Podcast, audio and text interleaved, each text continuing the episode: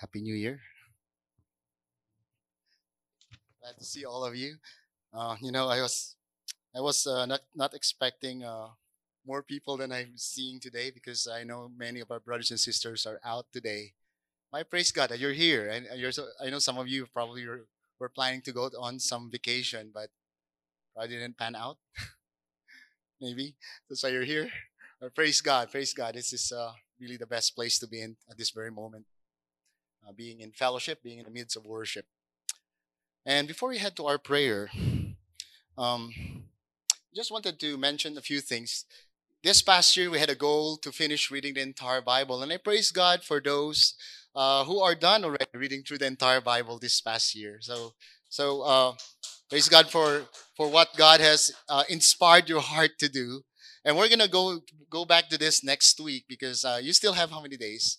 Today, tomorrow, until two days before the end of the year. So, so if you haven't finished uh, your reading, maybe you have a few days to catch up, unless you have half of the Old Testament to finish.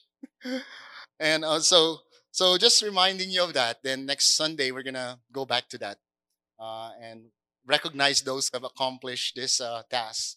Um, and also, we welcome all those who are here for the first time. So, one of the things that we do in this church, we are we are really faithful in trying to, to follow the, the Acts uh, 242 command that they, they devoted themselves to the apostles' teachings, which is the Word of God, the Bible. That's why we study the Word of God because we are commanded to study the writings, the teachings of the apostles and the prophets. And also, they they were devoted. The early church was devoted to prayer, and of course, that includes worship and prayer, of course. And also, they were devoted to fellowship, uh, you know, supporting one another, encouraging one another. Well, one of the things they talk about in that passage is devoted themselves to the breaking of bread. So, so they shared a meal. So, you know, this church, we share a meal every time, every, every Sunday. And so those are here for the first time, hang, hang around because we're going to uh, enjoy a meal together as well. Uh, this is not just for today. This is for every Sunday. This is what we do as a church.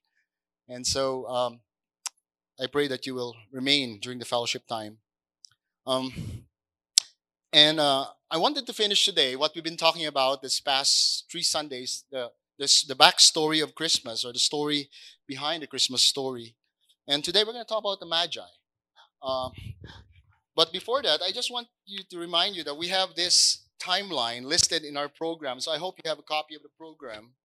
Uh, we because you know there's a lot of misinformation about Christmas, and and some people, eh, as I said last week, they get their information from the Christmas cards, but sometimes the Christmas cards is not accurate, and even those uh, posters that you see on malls and stores about what Christmas is. Of course, we know as Christians that we celebrate the birth, the coming of Jesus, because He came to save the world, save us, save us, bring salvation to the human race. But timeline really tells you when the, each of those events happened. And let's just go over this, then we'll head to prayer. You know, the Christmas story begins with the genealogy.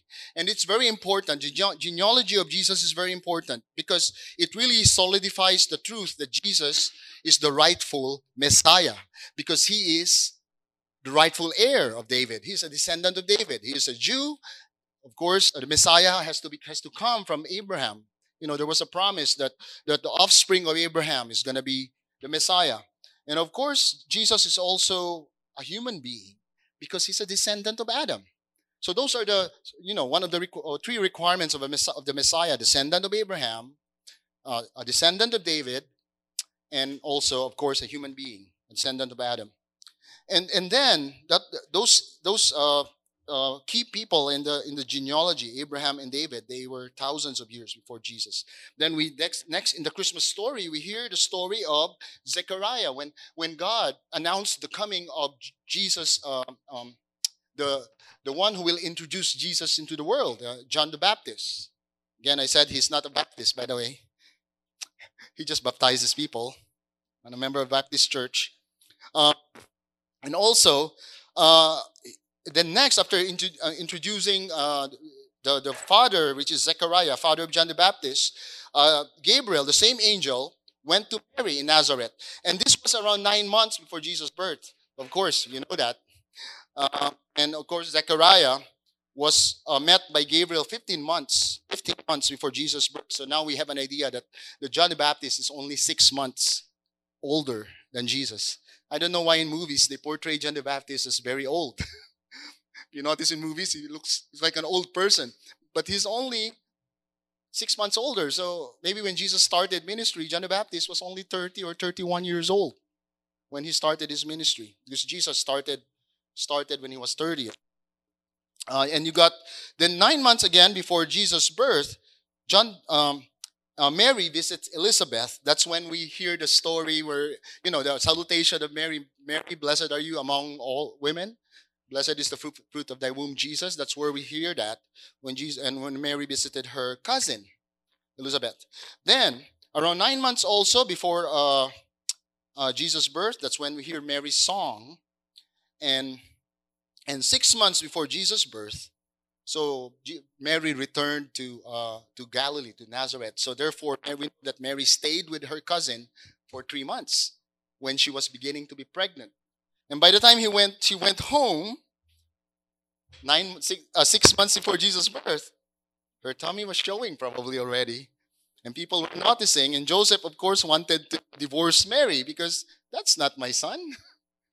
I know we're not married yet, and we we don't have children. So, uh, yeah, but somehow, eh, you know, we know that the next part of the story, God or the angel appeared to Joseph and told him that that baby is mine. It's it's the Son of God, conceived in the Holy Spirit, and take Mary as your wife. Do not be afraid. That's what uh, that's what uh, the angel told Joseph.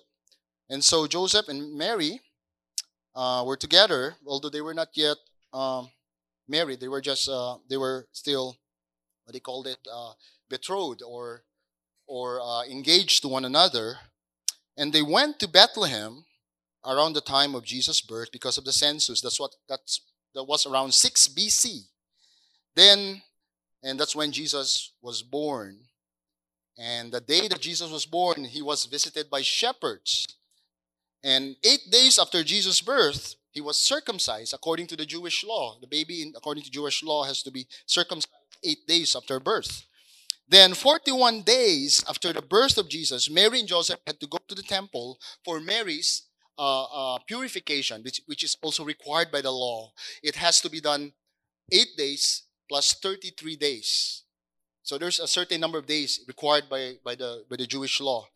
So that's the day when Mary went to the temple, brought Jesus, and that's when Jesus, uh, Mary and Joseph met these two people, Simeon and Anna, and they gave some prophecy about Jesus, both of these persons, while they were in the temple. Then, more than two months to 24 months, we don't know exactly, some believe around a year after Jesus' birth, around one year after Jesus was born, that was the time the Magi came to Jerusalem and came to visit Jesus. Uh, and Jesus, by the time, who was already living in a house in Bethlehem. And Joseph and Mary found out that, that Herod was planning to kill babies. They left for Egypt.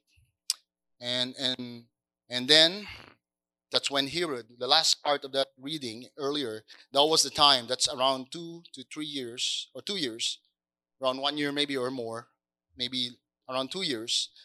That's when Herod killed all the baby boys, two years and, and under in Bethlehem because he was hoping to kill Jesus. Because he doesn't know. The Magi didn't tell him which house was Jesus Jesus lived in, so he didn't know. So the only way for him to be able to do that is to kill all the babies. Who would kill babies? This man is really, really bad. And and then after Herod died, just a few years, uh, two years actually after that event, a year or two years after that event, around 4 BC, maybe just a year, King Herod dies.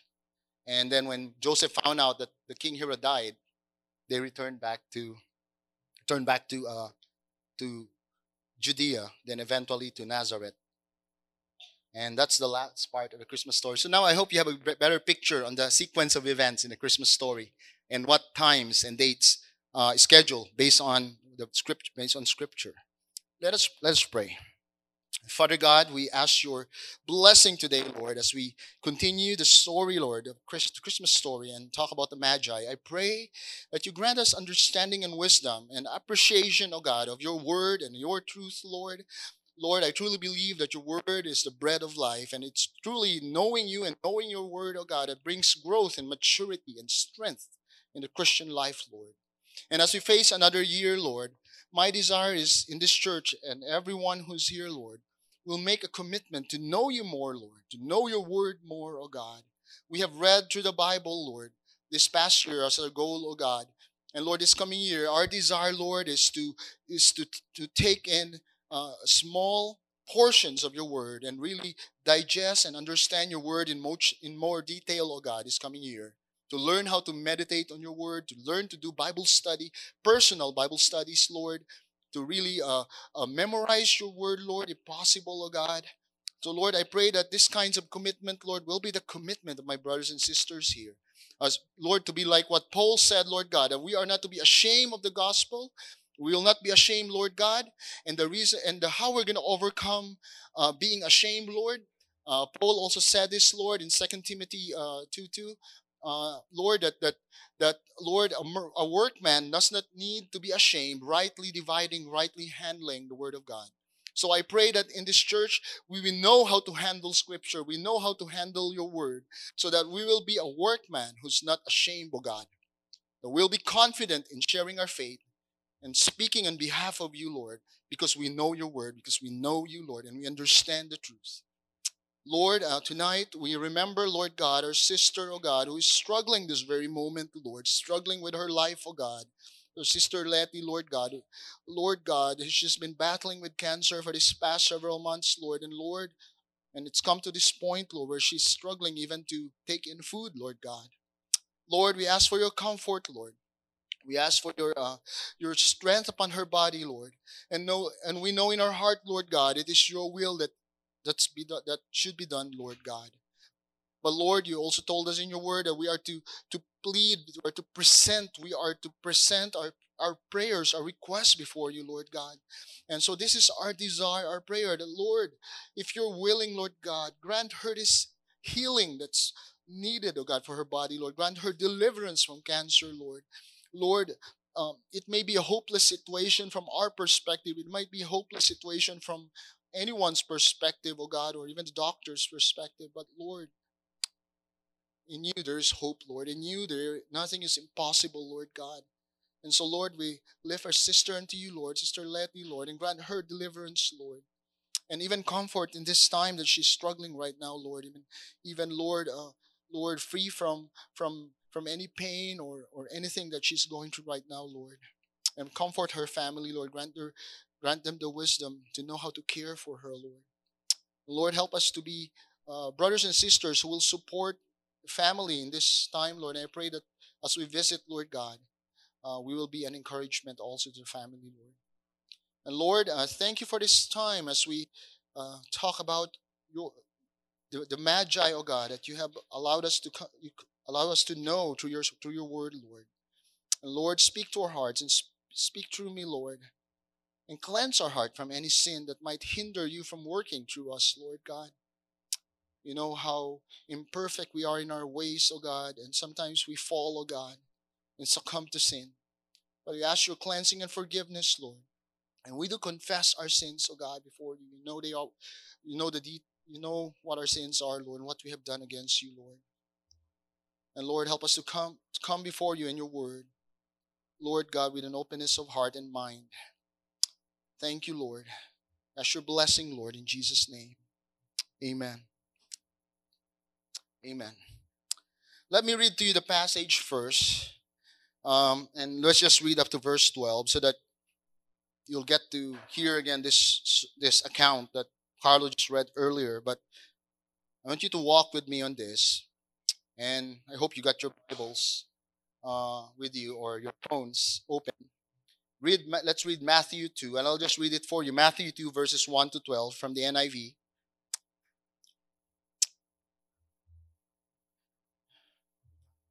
After Jesus was born in Bethlehem in Judea, Judea, by the way, is the province where Bethlehem is located. during the time of King Herod, Magi from the east came to Jerusalem. And they asked, Where is the one who has been born, the King of the Jews? We saw his star where it was where it rose and have come to worship him. So they expected the Jews to know this. The Magi expected the Jews to know this, but they did apparently the Jews did not know. And so, since no one knew, eventually they get to meet King Herod, and Herod heard about this, and he was disturbed. And all Jerusalem with him. And he had called together the people's chief uh, priests and the teachers of the law, the people who knew uh, the Torah, the, the, law of God and script, and, and of course, uh, scriptures, and asked them where, where the Messiah was to be born. And and uh, of course, these people they probably knew the, the, the, the prophecies about Jesus. Uh, about you know maybe memorize some of the prophecies. In Bethlehem, in Judea, they replied, Bethlehem. For this is what the prophet has said, and one of those prominent prophecies is in Micah. This is actually taken from Micah 5 2, and we talked about this uh, three weeks ago. But you, Bethlehem, in the land of Judah, are by no means least among the rulers of Judah, for out of you will come a ruler who will shepherd my people Israel. So, so this prophecy is saying that, that the Messiah is going to come from this city, from this town.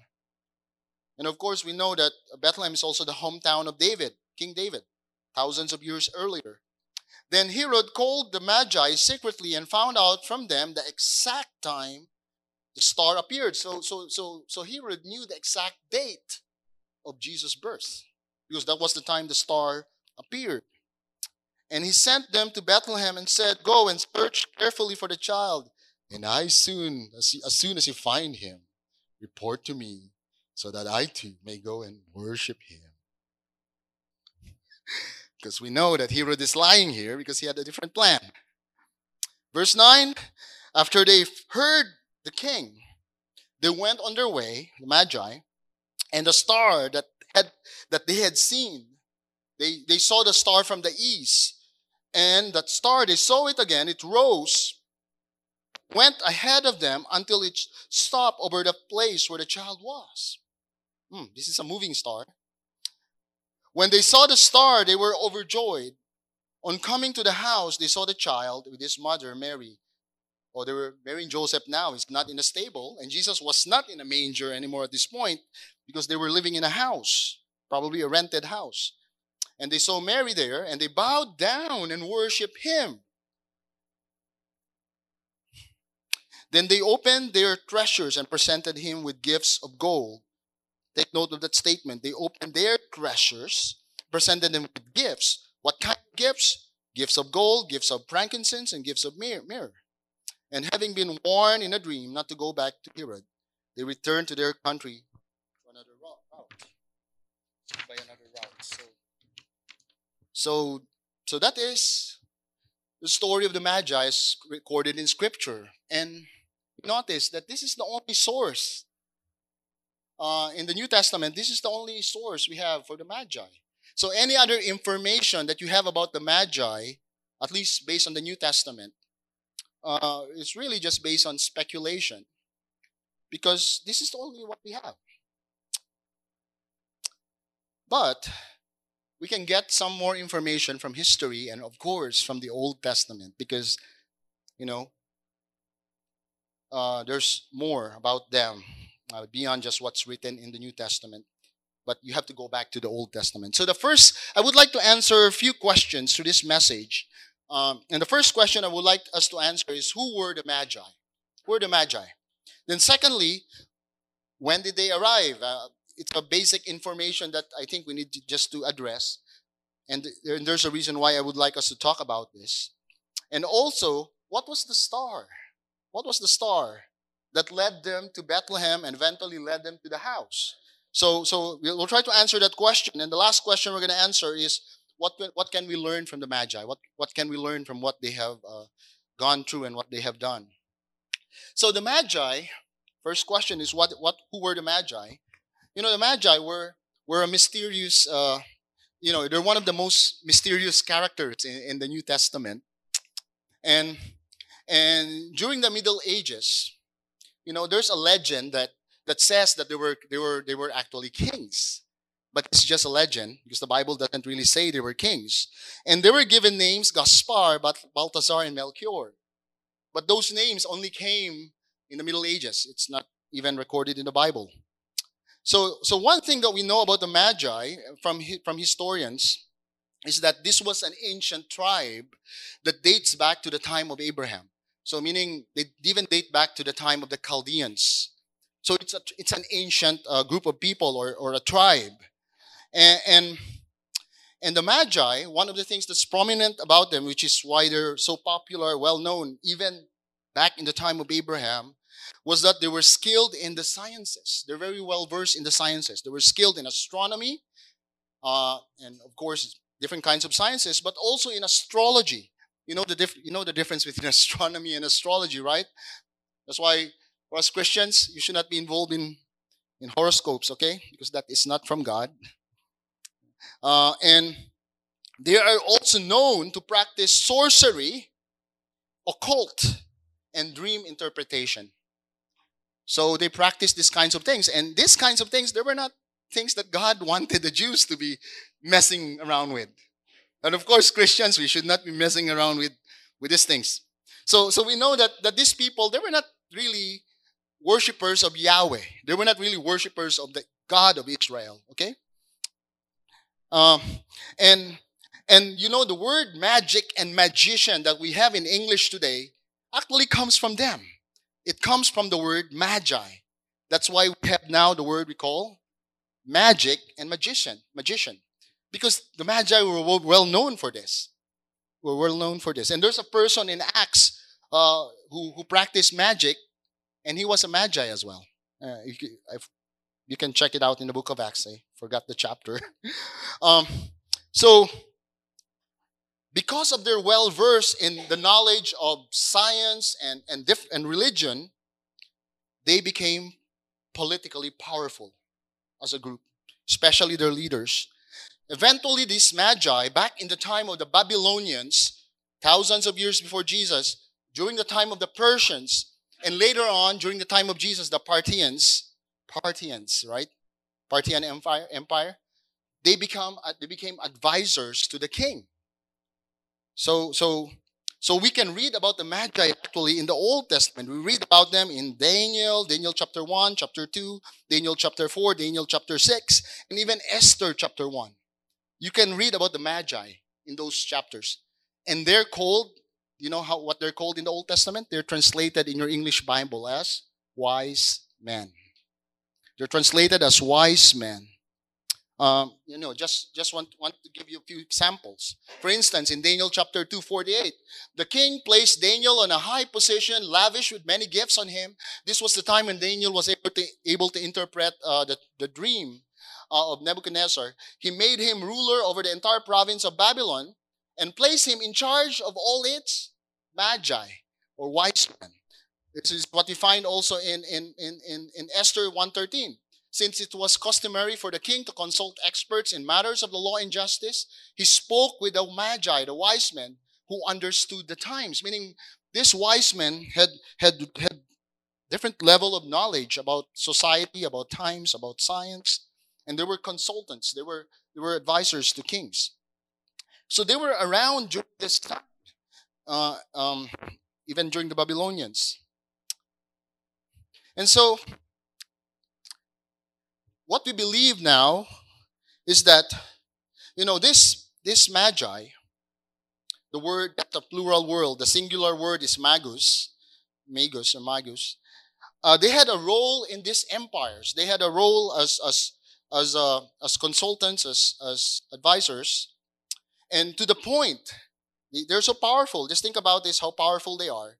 No Persian king is able to become a king without learning the scientific and religious ways of the Magi.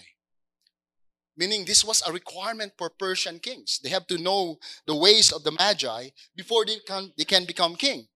And in, the, in Persia as well, a king cannot be a king without the approval of the Magi.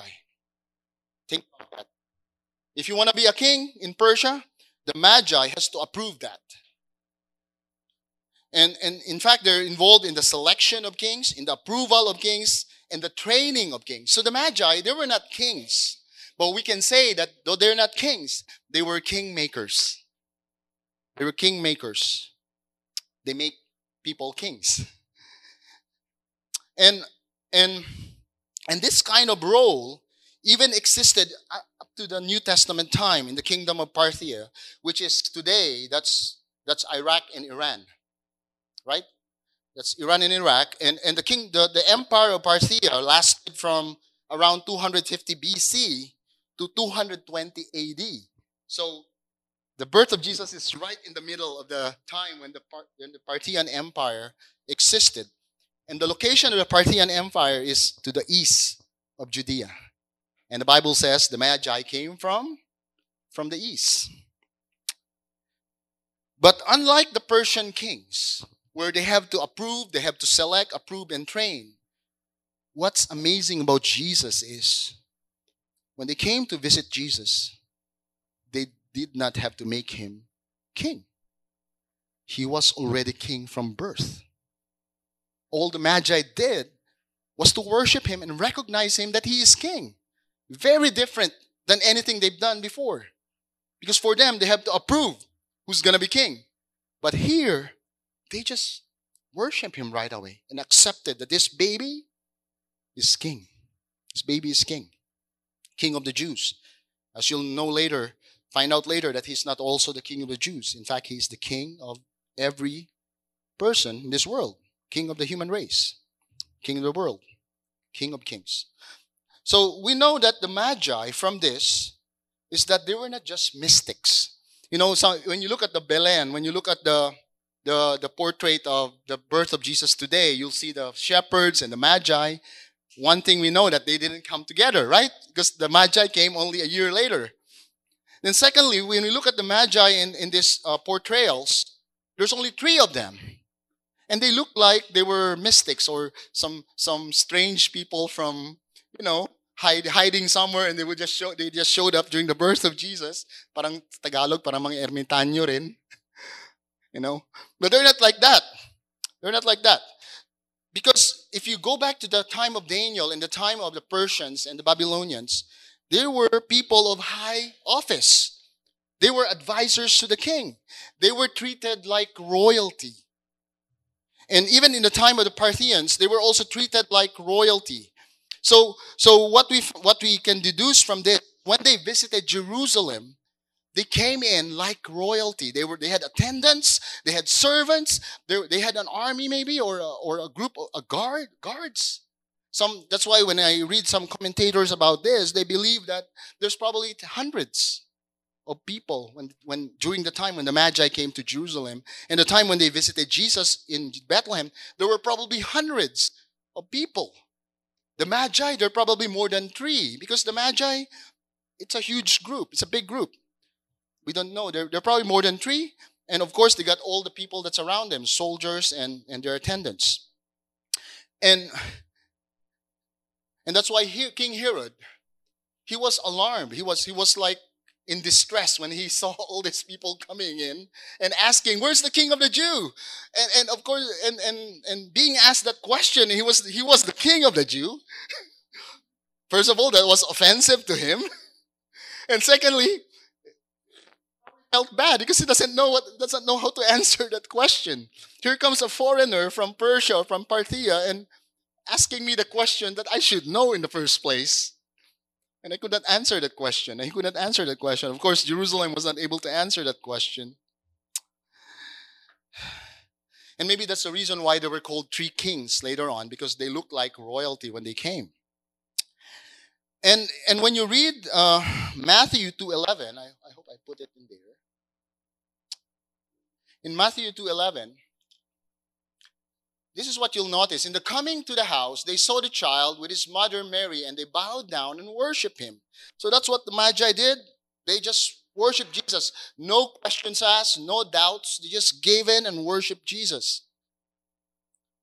And, and, and what you notice there says there that treasures um, their treasures, they, they opened their treasures and presented him with gifts of gold, frankincense, and myrrh. You know, that is really the entire statement on what they brought to Jesus.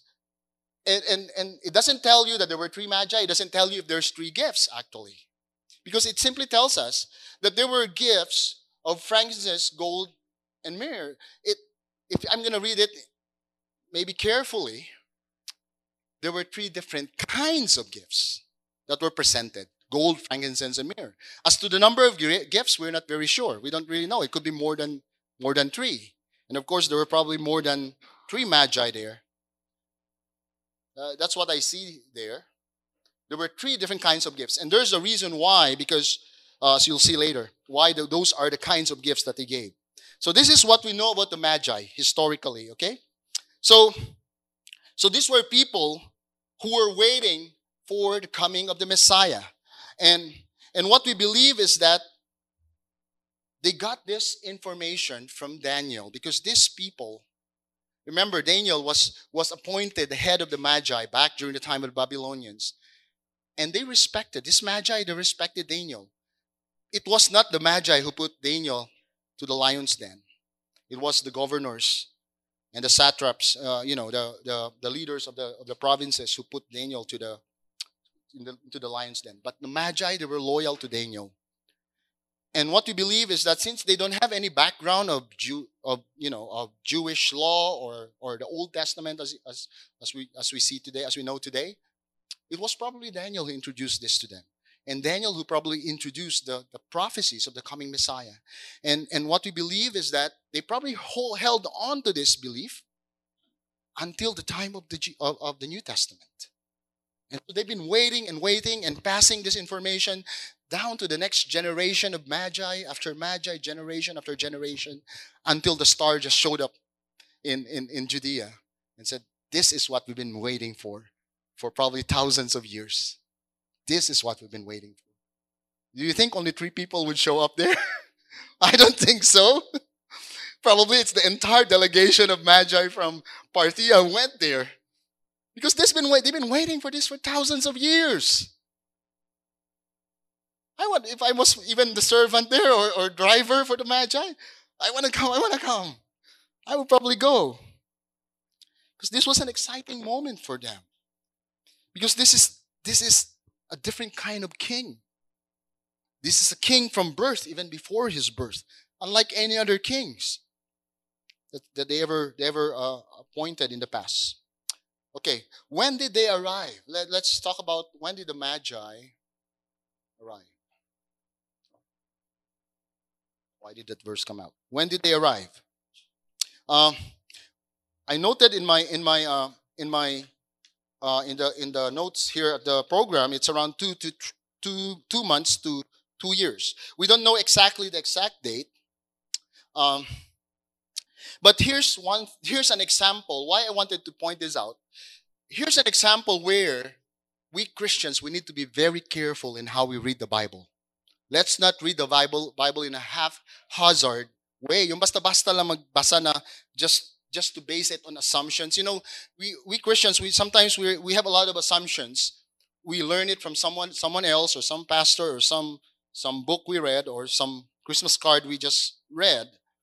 But if you read the Bible carefully, there are some details, you know, that oftentimes we miss. Um, because it's it's an, it's normal thinking for us to think that the magi and the and the shepherds they came together at the same time. But that's not really what you find when you read the bible. First in in in luke uh, uh, in our just let's go back just go back to our notes. If you notice in luke um,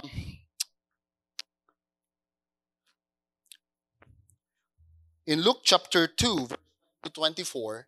Just on our notes, you, you can open the, your Bible if you want to as well. But it was the time of Mary's purification.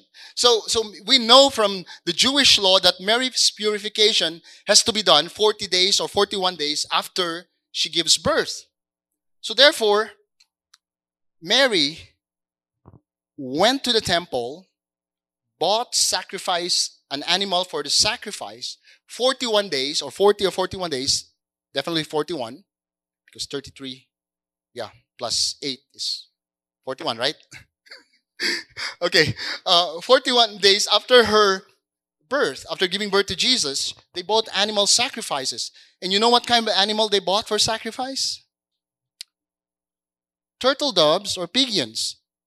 Why did they buy those kinds of sacrifice? Why, why is it that's why is it that this were their choice? This was their choice. Because they didn't have any money. And you know, somebody gave them gold before that. They could have bought what is really required, which is a lamb. So meaning when they went to the temple, they didn't have money. So therefore the Magi was not yet there 40 days, within 40 days after the birth of Jesus. Because they didn't have money. So you have some clues there that they didn't come together. So this is how you read the Bible carefully. You try to piece the puzzle together and really try to understand what's really going on. You don't you don't just assume. Try to look at it carefully. Like for instance, we know that Joseph and Mary was already in a house. During the birth of Jesus, it was in a stable and Jesus had to sleep in a manger. But this time he probably had a nice crib already. Or maybe he was already walking. We don't know. Depends on what date. Maybe if he's three months old, maybe in a crib. But he was a year old, he's probably walking already. Um, and also, we know that Herod, he knew the exact time of Jesus' birth. He knew his birthday because he, Magi told him. So when he decided to kill the babies in Bethlehem, he gave an age. He said two years and younger. Because he knew that Jesus was almost either two years old or one year old or somewhere in between. We don't know. So so we know that this so so this you try to think beyond just uh, you know try to think like a detective when you study the Bible, but it gives you a better understanding on how you you understand Scripture, um, how you how you try to understand Scripture. So what about the star? Let's try to talk about the star. What about the star? What does the Bible say about the star? You know, everything we need to know about the star, aside from the prophecies in the Old Testament, is in Matthew, uh, verse uh, chapter two, verse eleven. Um, it says in, in 11, of course, we know that they saw the star in the east early on in, in verse, uh, verse 2. Uh, where is the, let's just go back to verse 2 first. 2 verse 2 chapter 2, verse 2 in Matthew 2. Where is the one who was born king of the Jews? And they said here, we saw his star in the east. So meaning while they were in Parthia, while they were, by the way, uh, many believe that the, the, uh, the uh, capital of Parthia was, is Baghdad today, is where Baghdad is located. And I tried to measure the distance of Baghdad to, uh, to Judea or, or Jerusalem. It's around a thousand kilometers. Thousand kilometers. So and, and, and so that's far, right? But they were able to see the star uh, towards the west, uh, towards, um, uh, you know, in align, aligning with Judea and Israel. And that, that this is the star that they saw from the east and have come to worship and to worship him. That's what they said.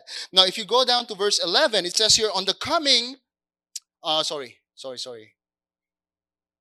Verse 9, sorry, it's in verse 9, not 11. Verse 9 and 10 verse 9 and 10. After they had heard the king, so they spoke with Herod. After they heard the king, they went on their way, and the star that they had seen from the east went ahead of them until it stopped over the place where the child was. Now, for us, when you read that passage, haphazardly, lazy reading of the Bible, your mind just thinks about, okay, it's a star. It's just a star, normal star. But when you read it, read it carefully, it's not a normal star. It's not the star the way we know it. Notice, you know, a lot of people think that this was Jupiter that just aligned, uh, that, that just probably was brighter that night, or the alignment of the planets. Or maybe some people might think it's a special star that God created just for that moment in the heavens. I don't think it's any kind of star in the heavens. I don't think the star is even in the outer in outer space. Because if you read the passage, it's not a star in outer space. Because if the star is really billions of light years away or light years away in outer space, how can you tell a specific house based on that star? I think there's no way of knowing, okay, oh, that star is aligning with the house of Artemis. I should go to the house of Artemis. But if you look at all the stars right now, of the sky, it could could be connecting with any any house on Earth. I don't think this is a normal star. I don't think even this is like you know a heavenly body as we. It's very clear in the passage. I think that's not. It, it it's moving, and it stopped. I think there's great evidence that this light is simply a light. It's simply light. In fact, if you look at the Greek of the word aster, which is where the word star comes from, the meaning of the word simply means brilliance. It simply means brilliance or radiance. So it, the, the, the Greek of this passage does not even tell us whether it's a heavenly being, whatever. It's just light. It's just a source of light. Whatever it is, we don't know. But here's something we can deduce from this. You know, if you notice, back in the Old Testament, how did God lead the Jews in the wilderness? It, in the evening, how did God lead those people, those the Jews? Through a pillar of fire.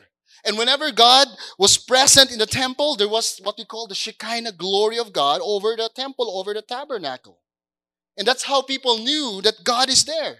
Because there was the glory of God, bright. And the presence of God, the God's guiding light, was through a pillar of fire. So I truly believe, based on this passage, it was no different than what the Jews saw in the wilderness. There was a light that was high enough so people in Persia, the wise men who was in Persia or Parthia can see it. It was high enough that, that when, the, when the wise men were in Jerusalem, they were able to see it.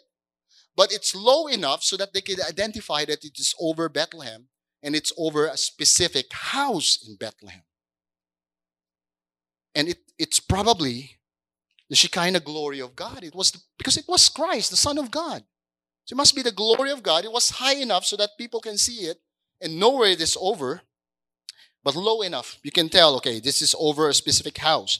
And and and if you look at this description here, in verse 9, it says here, they went on um, when they heard the king, went on the way, and the star they have seen in the east, meaning it's the same thing they saw in the east, it went ahead of them. It seems to be moving. Then it stopped over the place where the child was.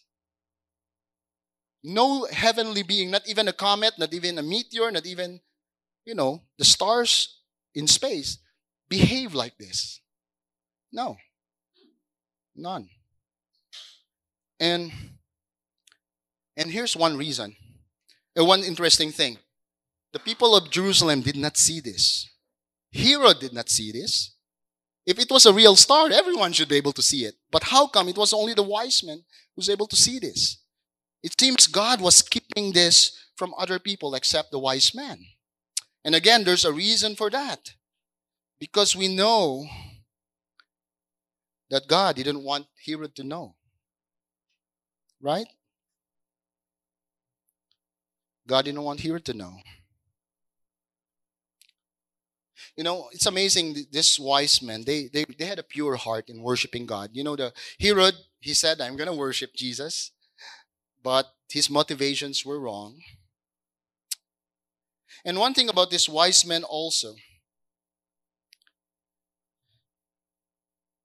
oh, let, let's just go that later. I'm getting ahead. So, so let's just make a conclusion here. This was not a normal star, as we know. Lastly, as we end this message, what can we learn from the wise men? What, we, what can we learn from the Magi? One thing about this Christmas story for me that's interesting God used two extremes as examples in this story. If you remember the story of the of, of Nicodemus and the woman by the well in, in John chapter 3 and John chapter 4. These two people, Jesus shared the gospel. These two people. And what's interesting about Nicodemus and, and the woman by the well, Nicodemus was one of the highest officials of Israel. He was member of the Sanhedrin. And today, today it's probably, he's a senator probably, if compared today in this country and he was probably wealthy and he, has, he was a person of power he was recognized by society respected by society and he jesus met with this person, shared the gospel with this person. In, in John chapter 4, we see an, another extreme example. There was a woman who was with the, by the well, and Jesus was asking for water, and of course shared this with this woman that Jesus, I am the source of, of, of life, and I, I can give you water that, and that you will never thirst again. And this woman belongs to is a Samaritan woman. And the Samaritan, Samaritans are, are despised people by the Jews. But not, not, not even that. The woman is even much lower because she was living with a man who was not his her husband, and in fact, she had multiple husbands, uh, uh, partners who was not her husband. And so the people in Samaria despise her. That's why he was getting water during noontime. Normally, people get water in the morning and evening when it's cool. But this woman, in the heat of the day, was getting water because she was ashamed. She was she didn't want to show herself to the rest of the community. But it tells you here's a woman who was very low, even rejected by his own people, and ashamed to show herself in public. Jesus went and shared the gospel with this woman. It's two extremes. And this is what you find in this in this account, in Christmas account. You got the shepherd that represents uh, people of low estate, humblest circumstance, and you got the wise men who were rich, positions of power. It's interesting. You got two, two, two classes of people, and they both need to share to hear the gospel. He need to know about the coming Messiah. And also, you see also the diff- distinction. Shepherds represented the Jews, while the Magi represented us, Gentiles, represented us. And, and this Magi, they traveled thousands of miles. They knew that Jesus was king based on the prophecy. They came to worship him. They didn't even expect anything from Jesus. In fact, they were the ones who gave their best gifts to Jesus. And and they made an effort to find Jesus. They made an effort to know where Jesus was born, uh, is going to be born. You know, it's opposite for people today. I hope we worship and seek Jesus like the Magi because today, you know, people come to the Lord and they when they come to the Lord, they expect something. God, I'm going to come to you, but you have to bless me. And today, people are asking God, God, prove yourself to me. I will not believe you unless you do something, unless you do some miracle, unless you do something interesting in my life. You know, they ask God to prove himself, themselves, himself. And, and people today, you know, they, they, when they come to Christ, they don't have that same reverence as the Magi. Now, when you come to Christ in worship, do you have it? Do you do you bow down to Him? Do you bow down, if not physically, at least humble yourselves before Him in worship? Because, you know, people today, we're, we're so proud and we don't humble ourselves before God. But think about this magi. They, they just knelt down and worship. And I pray that, you know, whenever we sing songs of worship, we may not physically bow down, but I pray that our hearts are, are like this when we sing the songs of worship in humility in humility. Just like the Magi. They gave gifts of gold. You know, gold is the one of the most sought after, after treasure back then. And gold is is it still sought after today? yeah. if there's gold here, I know you're all gonna fight for it, right? I'm gonna throw gold there, I know you'll get I want it. And and and gold is a special gift if it's given as a gift. You don't just give anyone gold. Maybe if you're going to give gold to someone, it's probably someone you really, really love. Right? You don't just give gold to your best friend. I, I, I, don't, I, I don't know if you've done that. Done that. or maybe your classmate, you're going to give gold. I, I don't know. That's a no, not normal thing to do. If, if you're going to give gold to someone, someone must be very, very precious to you. But other than that, the other reason why you're going to give gold to someone, if that person is a king. If the person is royalty. But what's strange in this account, why would anyone, why, would it, why did the Magi give a baby gold? That's the strangest gift you can give to a baby. If you have a baby right now, maybe Alex, Alex, I'm going to give you lots of gold. It's not Alex going to be happy, it's Clay who's going to be happy. but gold we know that represents the, who Jesus is, that he is king. And also, there's a practical reason. It will finance their, their life as they escape to Egypt later on. But what does this gold gift mean to us as Christians? You know, before you're going to be in relationship with the king, before you come into a relationship with, with the king, you must be a subject of the king first. You cannot just be in relationship with the king without being his subject. You must first give your best to the king.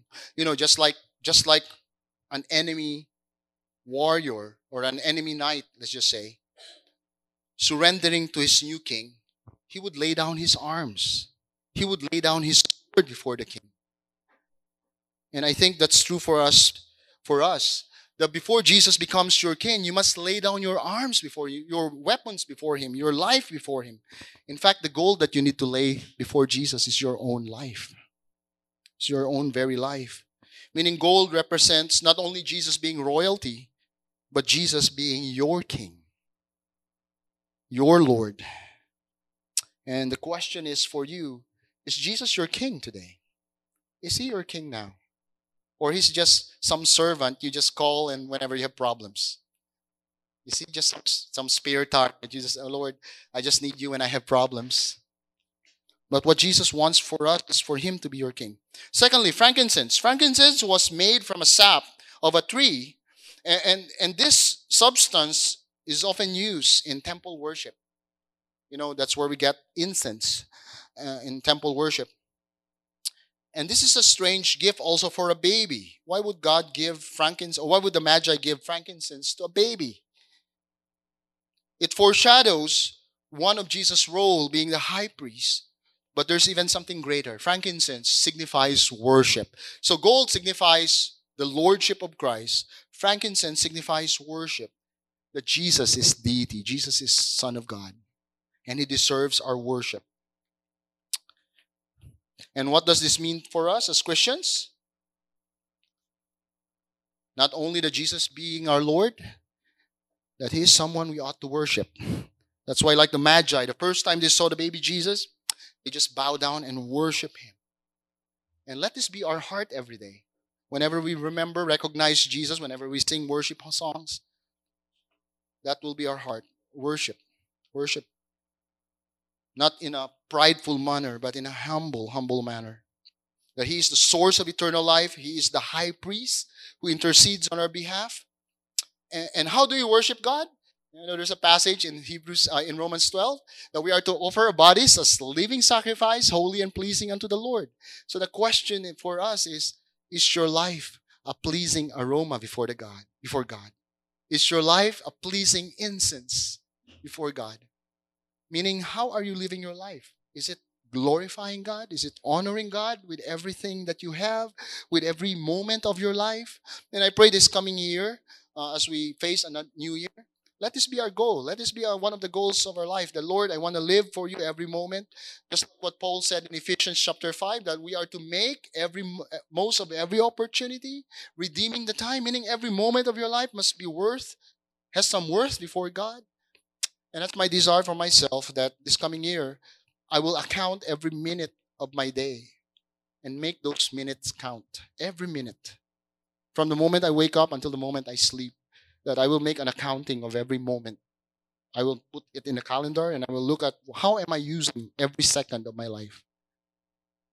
I think that will really change the direction of your life, especially if you give every moment, every second to God. You know that what you're doing is honorable before God. I pray that you'll be like Paul. Make the most of every opportunity, redeem the time. And lastly, lastly, myrrh.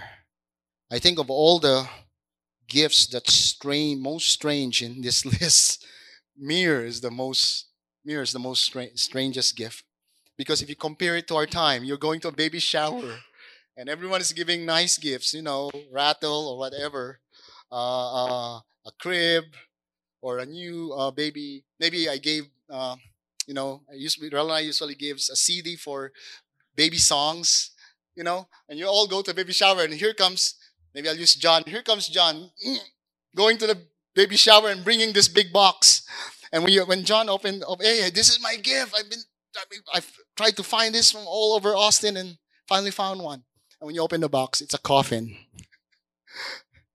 Now, who would give a coffin during a baby shower? the Magi did. Magi did. It's like giving a coffin to Jesus because myrrh is used for embalming the dead. In fact, 33 years later, that was the same substance that was used, put on the body of Jesus before he was laid in the tomb. Myrrh and aloes. So myrrh represents not only we know gold represents the God, Christ being king and being your Lord. And frankincense means Jesus being our God, Son of God, being our priest, being our Savior, being being being deity, and deserves our worship. Myrrh represents Jesus being our Savior through his death on the cross. Death on the cross. And our response is to trust him. Trust him for our salvation. And the question for us is do we really trust Jesus? I know I struggle at times. You know, there are things in my life that I do not understand. I don't know what God is doing. I feel that God is not doing anything. And you know, there were times in my experience I would say, God, how come my parents are better than you? You know, I told God that back then. God, my parents are better than you. How come my parents, when I have problems, they would really come in and take care of my needs? But how come you, when I pray, as if nothing is happening, Lord? And I know sometimes you might feel like that in your prayers, as if God is not doing anything in your prayer. But scripture tells us that even if we don't see anything, we know God is in control. We know He is in control. And we can trust Him, even though we don't understand fully the circumstance.